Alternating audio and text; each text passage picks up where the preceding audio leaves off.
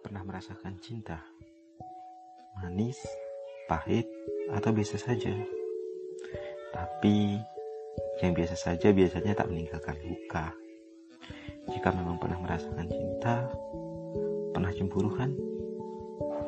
Terkadang cemburu juga disertakan dengan rasa marah.